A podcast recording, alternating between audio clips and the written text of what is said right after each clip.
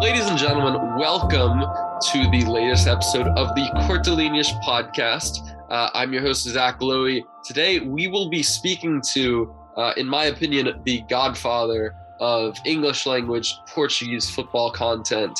Been a massive influence behind this podcast, as well as my uh, passion for Portuguese football. He is the founder of Portugal.com, the author of the 13th chapter and a journey through Portuguese football. Uh, it is my pleasure to welcome back Tom Kundert to the podcast. How are you doing today, Tom? Yeah, I'm great, Zach. Wow, that's some welcome. Uh, thank you very much. And yeah, good to speak to you again. How are you doing? Doing very well. We've got a lot to discuss. Um, yep. And you know, Tom, you know when, when sometimes when you take screenshots of a league table, they they won't show all of the teams uh, because of you know the screenshot um, I took a screenshot of the Portuguese league table after four games today.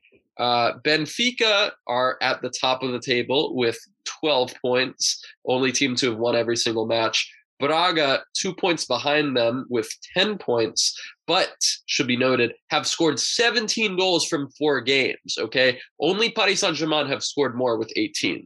Uh, you've got Porto and Portimonense a point behind Braga.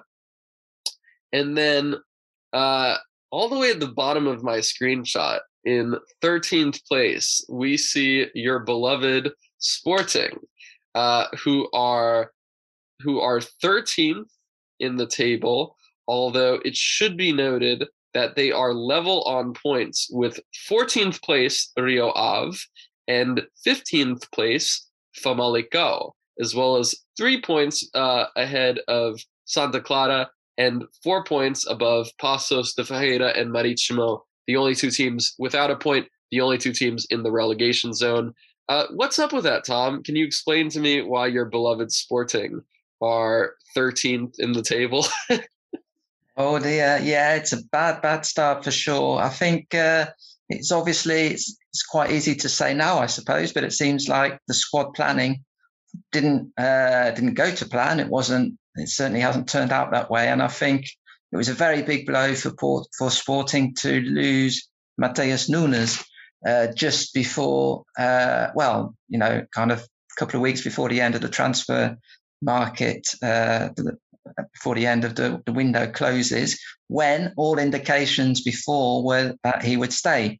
And so he was obviously part of, um, you know, part of the plans for Ruben Amorim and uh, you know such an influential player, one of the best players in Portugal without a doubt, and to lose him uh, suddenly was was a big blow. I know Tabata, uh, Bruno Tabata, had been let go about a week before Nunes was sold, and the thinking was that uh, you know Tabata would be sold because he wouldn't be getting much playing time because of Mateus uh, playing in that position, and uh, and now perhaps Sporting were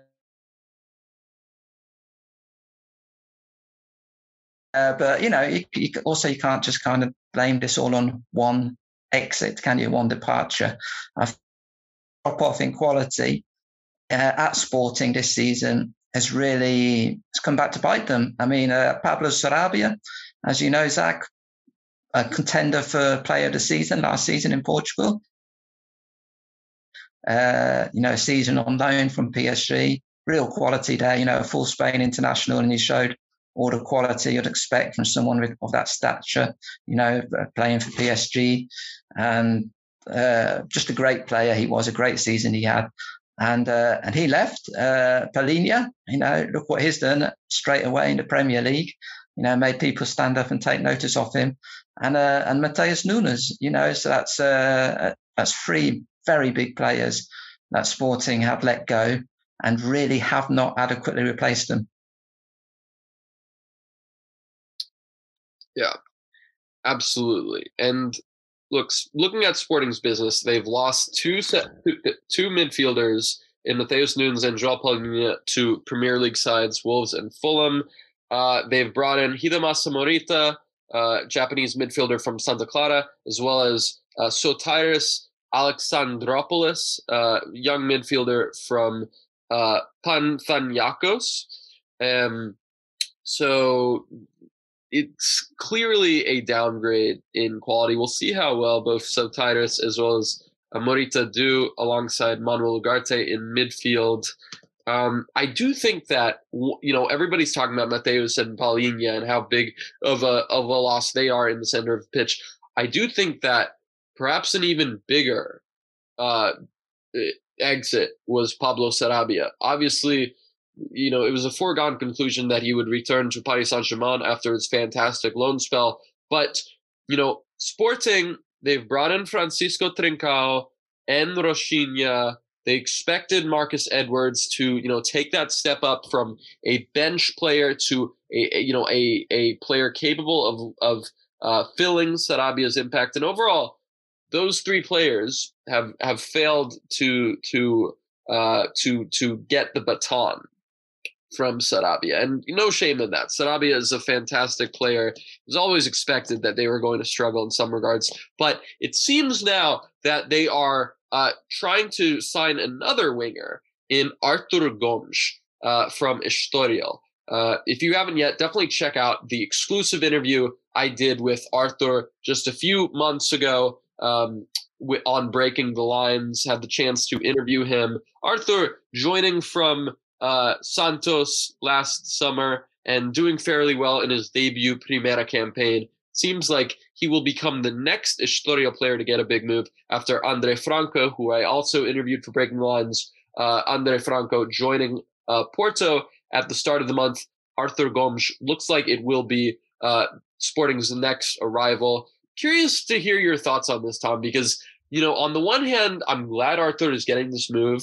But on the other hand, Sporting have a plethora of wingers right now. They don't really have a plethora of center forwards. You know, you compare their center forwards to Benfica, Braga, or Porto, it's clearly an inferior position. Okay, uh, and I just don't know why they would would be putting that money towards, for example, someone like Fran Navarro on Gil Vicente. Um, it, it's an interesting one, but I'm curious to hear your thoughts on Sporting. What where Sporting's priorities need to be over the next few days, and your thoughts as well on the move for Arthur Gomes.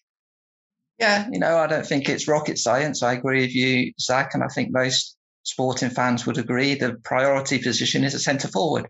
Uh, sporting, the only really recognised centre forward they have is Paulinho, and he really hasn't perhaps justified a very expensive price tag he came with. He's been reasonable for Sporting, but uh, you know hasn't by uh, by any stretch of the imagination. He's out injured at the moment, and uh, yeah, and so there's absolutely no doubt that we at Sporting need a new winger. You know, it's uh, uh, sorry, a new striker.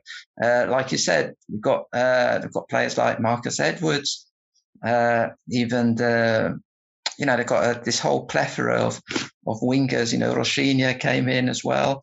And uh, Artur, to be honest, uh, he's a decent player. I saw him a couple of weeks ago. Uh, Estoril against Rio uh, against Rio Ave. Uh, you know, he's I think he's a good player. There's no doubt about it. Sporting wouldn't be in for it if he didn't have quality. But I really don't think I, I wouldn't say he's that much better or that much uh, potential than someone like uh, Marcus Edwards, you know, or uh, perhaps, or even the, the new guy, uh, Fatawu. I know he's very young, but he's looked quite, uh, you know, lively when he's been given the odd chance. And, uh, so, yeah, I don't really see how this would, uh, you know, improve sporting situation. And I agree with you entirely that a centre forward is the number one priority. Uh, Navarro, there's been quite a lot of talk about going in for him. Uh, you know, he's obviously been a regular goal scorer for Gil Vicente, and so he knows the Premier League very well. Uh, I really can't understand why Sporting didn't go in for Simon Banza, you know, after such a fantastic season he had last season at Famalicão, uh, scoring what, I'm not sure, is it 15, 17 goals or something like that? And, uh, you know, for a club which, to be fair, struggled for, for quite a long stretch of the season. Uh, he's gone to Braga, of course, a better team where he's getting more chances and he's just uh, tearing it up, top scorer at the league at the moment. But uh, yeah, anyway, that's one that, that got away. And uh, yeah, I think without doubt, Sporting badly need a, a centre forward, I would say, to try and improve their chances of having a successful season. Sporting taking three individual leads and yet drawing 3 3 at Braga on opening day. Uh, following that up with a 3 0 win at home against newly promoted Rio Ave, losing 3 0 uh, to Porto before losing 2 0 at home to newly promoted Chaves. And now, Tom, your website, PortuGOAL, has done a fantastic uh, new series, Talk of the Town, where they really go into uh, Chaves, Grupo Desportivo Chaves. So for, for the next few minutes, you are uh, BTL's resident Chaves expert. What, what do the people need to know about this team? Uh, they're back in the Primeira after a few years um, and you know doing fairly well, sixth in the table, uh, level with fifth place Estoril as well as fellow newly promoted side Casa Pia, seventh place. So doing fairly well, um, beating Sporting at their own ground, beating Maritimo, drawing to Vizela, and uh, narrowly losing to Vitoria de Guimarães uh, overall, a very impressive return so far to the top flight under manager Vitor Campelos. Uh, the floor is yours, my friend. What do the people need to know about Chaves? Yeah, well, Chaves, you know, like you say, fantastic start to the season, especially when you consider they lost their first match at home to Vitoria.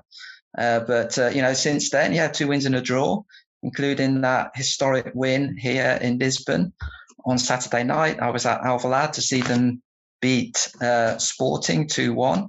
And you have to say it was a thoroughly deserved victory. You know, it wasn't kind of a smash and grab result, which you sometimes see with these smaller teams just parking the bus and then scoring on the break.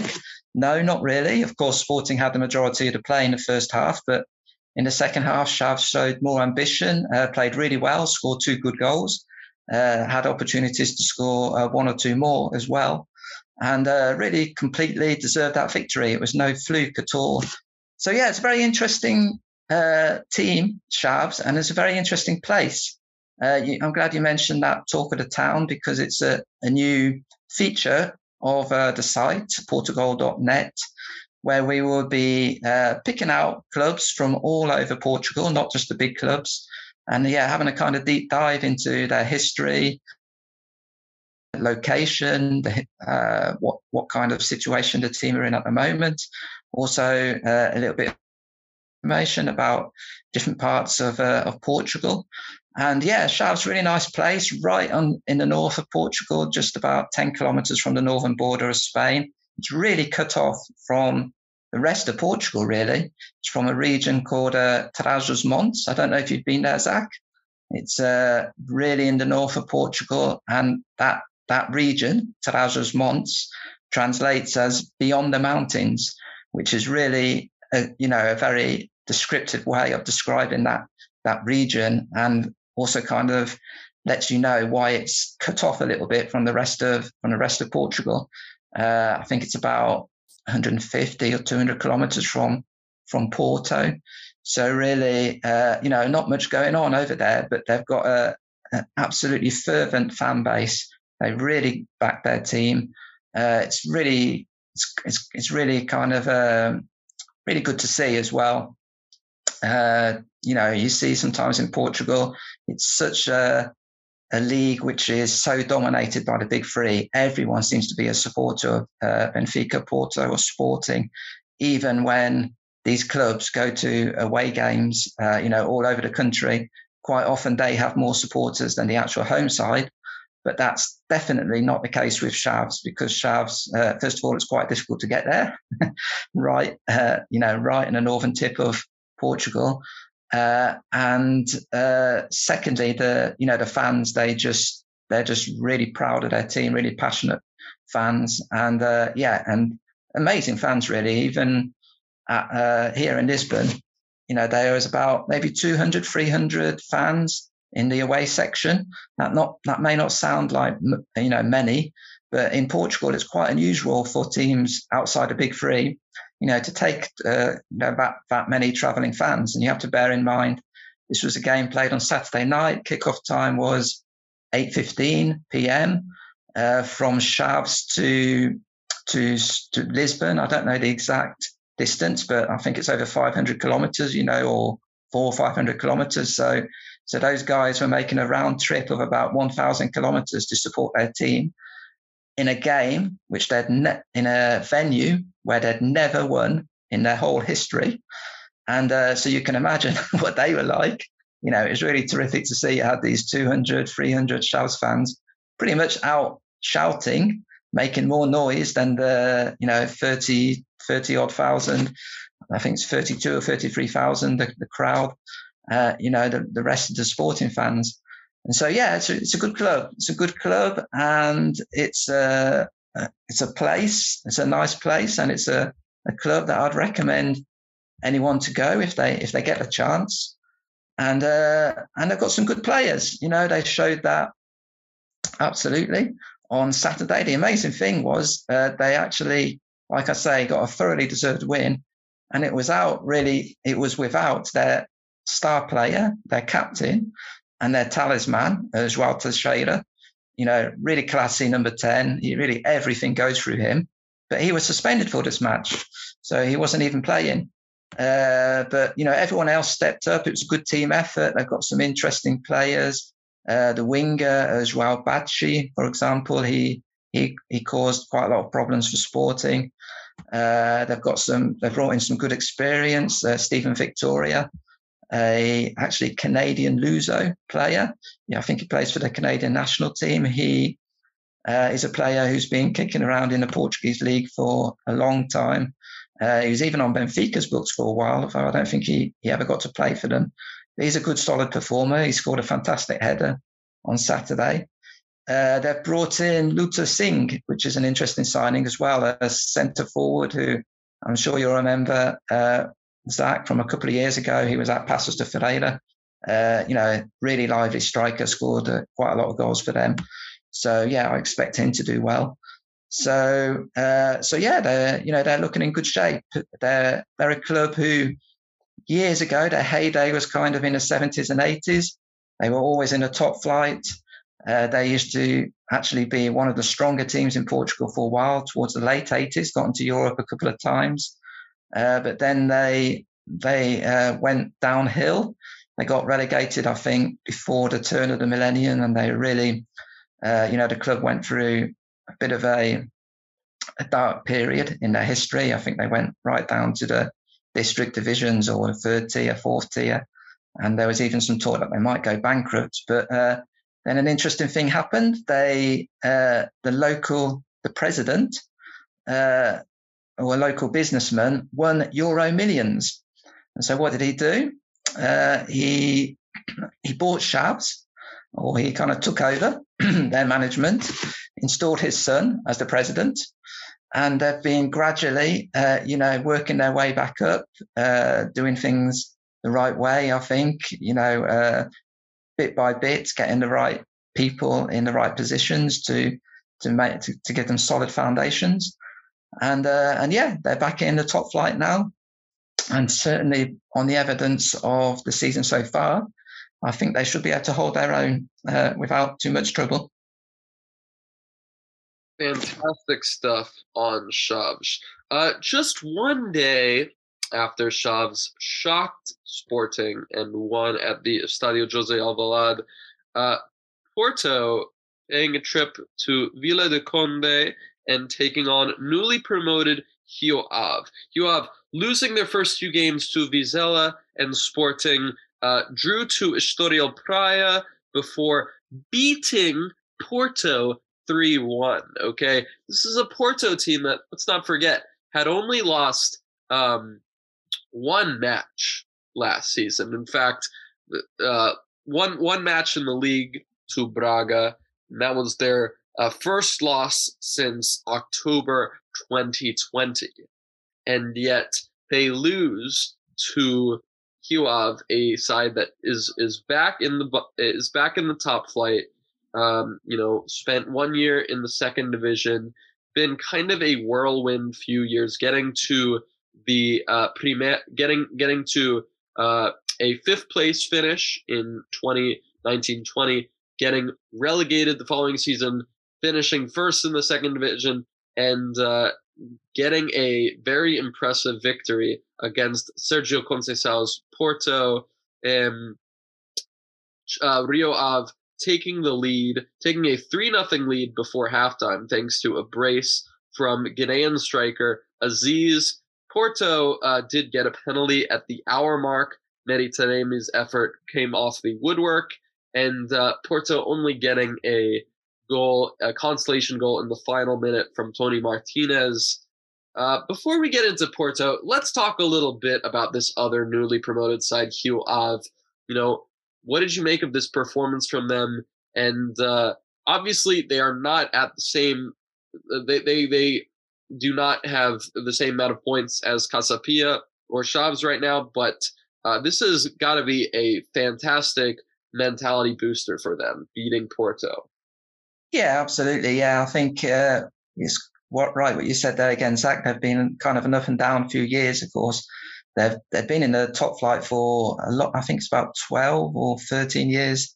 Uh, you know, successive years. So they were really a you know a staple, and that so that was quite surprising when they got relegated, and especially considering that uh, at the very start of that season, of course, they were in Europe, and they had that terrific uh, tie against uh, AC Milan, very very nearly and knocked them out. You know, in that in that absolutely incredible penalty shootout. I think it went something like 20 penalties or something. Rio Ave, I think three or four times they had a penalty to to knock out Rio to knock out Milan and just couldn't couldn't get it in the net. And then finally they uh, yeah they they they were knocked out. But uh, yeah, and then they got relegated, which was a big surprise. But I think when they came up, they they won the you know they won the second division last season, and when they came up, most people thought of the three promoted sides. They would be the ones who would uh, do, you know, have the most successful season. But yeah, they started off poorly, two straight defeats. Uh, I actually saw their third game uh, against Estoril here, just uh, you know, just outside Lisbon, and I was very impressed. Actually, they drew that game two-two, but I think they were a bit unlucky not to win it. Uh, they went behind early on. Uh, Estoril did okay for the first ten minutes, but then really, to be honest, for the rest of the game, Rio Ave were by far the better team. Played some really nice football. Uh, went two one up, and then they'd be kicking themselves. They just let let a late goal, uh, you know, a, let, a late equaliser in by Estoril, and so they ended up drawing that game. Uh, and so yeah, they went into the Porto game with just one point from three games, and um, you know, pretty much no hope. Uh, like you said, Porto, this absolutely incredible record of uh, just going unbeaten for over a year and you know just losing to Braga. But you know when they lost to Braga, they'd more or less had the season, had the, the, the title wrapped up anyway. So uh, so yeah, no one was expecting that, and they were three 0 down at half time. Absolutely incredible. You know I can't really remember any of the big three being 3 0 down to one of the so called smaller clubs by half time. And uh, yeah, and they held on well. But you know, that first half, they, they played really good football. They were all good goals. Uh, Aziz, yeah, he looks like a very interesting striker, you know, really good finishes, good clinical finishes for his two goals. And again, they've got some good players, uh, Rio Ave. I think the right back, especially Costinha, uh, I think we're hearing a lot about him. I wouldn't be surprised if he, you know, if he gets a move up to a bigger club in, in the quite near future. I really like their uh, central midfielder, Guga he was fantastic in the Estoril game. Really ran that game, and uh, and the, the right back also the the left back also Pedro Amaral. He had a fantastic game against Porto, a goal and an assist.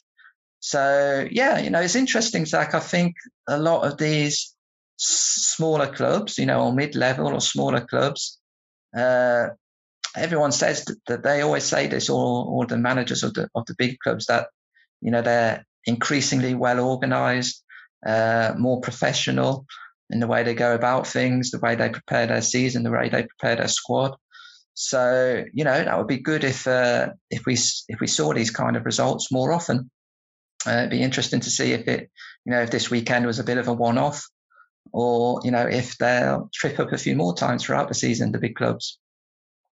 Yeah, an absolutely fantastic weekend, I think, for Portuguese football. I think, you know, if if if Ave can beat Porto, if if Chaves can beat Sporting, two newly promoted sides, as well as, you know, Paços de Ferreira, one of the only two sides yet to pick up a point, giving Benfica a run for their money in a 3 2 loss. Uh, I think that's great news for the Portuguese league in terms of the competition. Porto, though, you know, winning their first three matches as well as the Supertaça, uh, losing to Ave, and I gotta say, I, I feel almost in a similar boat to Sporting because you know Porto, like Sporting, they've lost quite a bit of talent. Fabio Vieira, Vitinha, uh, Chancel Mbemba. You know, in my opinion, they definitely need a central midfielder to replace Vitinha's creative impact, and yet it seems like their next signing, perhaps their only signing before the window closes, uh, is Samuel Portugal uh, of Portimonense, fine goalkeeper, 28 years of age, going to join for 4 million euros, it looks like. But, uh, you know, they have the best goalkeeper in Portugal right now in Diogo Costa, a player who is starting for the Seleção. Got a very serviceable backup in Claudio Ramos. And I'm just thinking, you know, why exactly are they bringing in Samuel Portugal when it is clear that they need a midfield signing, perhaps some fullback signings. Curious, what do you make of Porto's business so far, as well as you know? Okay, the squad has lost a bit of has lost quite a bit of talent. Is it still capable of putting in another fantastic season as we saw last season under Sergio Conceição? Yeah, well, one thing at a time. I agree with you about the, this transfer, which is you know news just broke today uh, really very, very, uh, very strange transfer. You know, if it if it goes through as reported, uh, like you said, you know they've got the best goalkeeper in Portugal, the best Portuguese goalkeeper anywhere at the moment. Portugal's number one, and I think he will be for the you know the next few decades, unless someone else emerges or he you know touch wood, nothing happens to him in his career in terms of injuries. But yeah, Diogo Costa, absolutely fantastic goalkeeper. They've got a decent backup, like you said, in Ramos. So I really can't understand why they're going out and spending four million euros, which for a Portuguese club, you know, even for the big Portuguese clubs, uh, that's not such a small fee. That's quite a sizable fee. And uh, you know, if it was like an opportunity, if Samuel Portugal was coming to the end of his contract and they could just, uh, you know, see they could pick it up, pick him up on the cheap, okay, you could understand that. But I really can't understand why uh, what's going on there, to be honest. Very surprising. Uh, and uh, yeah, it's quite similar to to Sporting situation in that they've really been impacted by the players they've lost. Uh, you know, Vitinha last season, absolutely superb. Uh, you know, player of the season really in Portugal. Everything Porto did creatively really went through him. You know, PSG, they've got so much money, haven't they? But even so, they don't go out and spend 40 million uh, euros on a player unless they're pretty sure that you know he's uh, you know the finished product or someone who can really you know add value to their squad. And uh, I think he's been playing regularly, hasn't he, for PSG since he's been there. So yeah, really top quality player. He's, he was always going to be hard to replace. And of course, Vieira as well, Fabio Vieira. You kind of forget second half of last season, he was superb as well. You know, scoring goals, providing assists. So that's really, a, you know, almost the heart of that team, uh, the creative heart, certainly, uh, you know, almost ripped out of that team. So I suppose we shouldn't be too surprised that they're they're struggling. Also, I, am glad you, you, you flagged him up, Mbemba. You know, again, really performed really well last season. Uh, rock solid. I think one of the best central defenders in Portugal. And so here's another one who's who's badly missed. Uh, as far as how they go this season, I wouldn't be as worried for Porto as I as I would be for Sporting because Sergio Conceição has already showed in his five years at Porto that he has the ability to really get the most out of his team and also perhaps more importantly to kind of mold the team to the players he has available, get the best out of them it's very interesting. You know, he's been there for five seasons, won won the championship in three of them, but it's almost been five different Porto teams. You know, changing quite radically the way they play football. I think last season was definitely the most kind of easy on the eye, possession based. You know, slightly less uh, emphasis on the physical aspects of the game, and uh, I'd say probably the most classy of the of the Porto side under Conceição in his last five years. Uh, whereas you know his first few seasons they were all really about power and physique and pace and building around players like uh, you know Tiquinho Soares and uh, uh, I forget the name now, uh, Moussa Marega, you know, really big, power, powerful forwards. And uh, yeah, and so I think that Conceição is still trying to work out his best team. I've been very surprised, I must admit, to see Galeno only used as a substitute because whenever he comes on, he just looks to to be Porto's most dangerous player. You know, he came on against Sporting, I think, 60 minute mark, 70 minute mark or something. He got man of the match. You know, he was just uh, decisive in uh, scoring and, and setting up a goal. Uh, he came on again in, in this match against Rio Ave and uh, yeah, completely terrorized really the Rio Ave defence. So I'd be very surprised if he isn't a regular starter very soon. And uh, yeah, I think Porto will sort themselves out, and I think they will be pretty much as strong as ever. But it might take a few weeks to them really, you know, to to get going.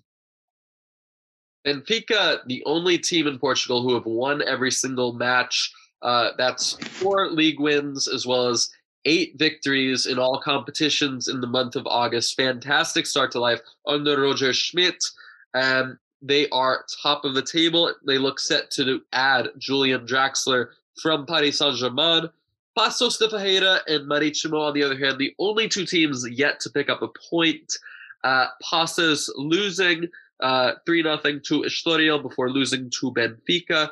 Marítimo, on the other hand, losing to Portimonense. And Marítimo have conceded the most goals in the league so far 13 goals from four games. Uh, Braga have scored the most with 17. In fact, only Paris Saint Germain have scored more in Europe's major leagues. Uh, Famalicão have scored the fewest goals, just one goal uh, coming from Zaydou Youssouf, the French midfielder, uh, joining in the summer and scoring in their 1 0 win against Santa Clara. And uh, the team that has conceded the fewest goals. I'm curious, Tom. Yeah. Without checking your laptop, you think? You- uh, yeah, no, no, I, I know this because I was looking at this yesterday. Actually, it's uh, it's Casa Pia, isn't it? Casa Pia, uh, yeah. one goal from four matches. Uh, Casa Pia playing top flight football for the first time in 83 years. We don't have that much time left, but talk to me a little bit about the third and final uh, promoted side. What have you made of Casa Pia so far? Yeah, well, they've again exceeded all expectations. I think they've again. There's been quite a lot of talk here in Portugal about the way that club is organised. You know, they've been very uh, meticulous in the way they choose their, you know, the, the backroom staff, kind of the scouting staff, uh, football director, uh, the president, everyone. That everyone seems to be on the same page, and it kind of shows you you know, if you're well organized and ambitious and, you know, get the right people in the right places, then even if you're a club the size of Casa Pia, you know, it's got very small uh, fan base, uh, like you said, decades, uh, almost a century since they were last in the in the top flight. Uh, you know, it's surprising how far you can go. And yeah, they've, you know, they've the, the only defeat they actually did have was against Benfica, and they were a little unlucky in that match. You know, to lose, they really matched Benfica. Probably gave Benfica their most difficult match of the season, and uh, and also we have to take into account they're not even playing their home games in their home stadium at the moment because that's being renovated. And so, yeah, they've done tremendously well, and it's great to, uh, you know, it's great to see, uh, you know, the free promoted clubs really adding value to the uh, to the to the league uh, I think making it, you know, mm, they're not just making up the numbers. And yeah, it makes for a much more interesting competition. So yeah, all kudos to Casa Pia. Uh, they're doing tremendously well. Tom Gundert, ladies and gentlemen, the founder of PortuGOAL, a must read website if you want to stay in touch with Portuguese football. Absolute pleasure to have you on, Tom, for today's episode of the Cortelinias podcast. Uh, anything else you want to say?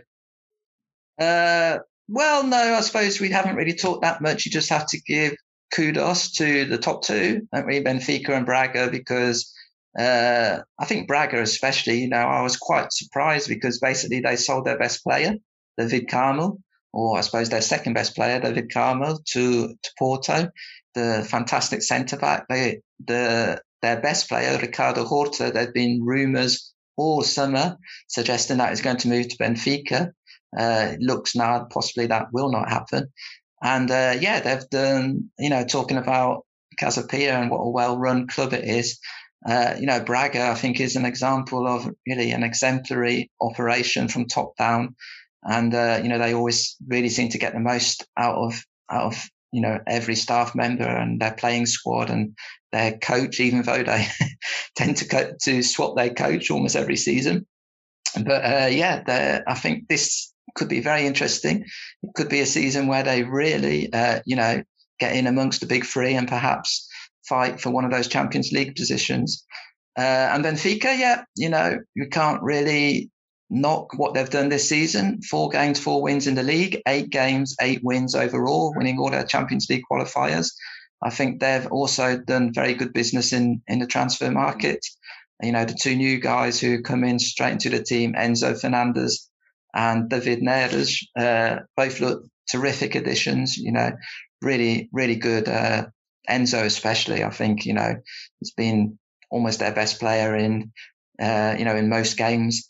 So I think that's another one who's come over from South America and will probably do what we see so often here in Portugal. These come Argentinians, Brazilians, Colombians come over, sign for Benfica or Porto usually, have one or two fantastic seasons, and then get sold for you know three, four, five times the the price they were bought for.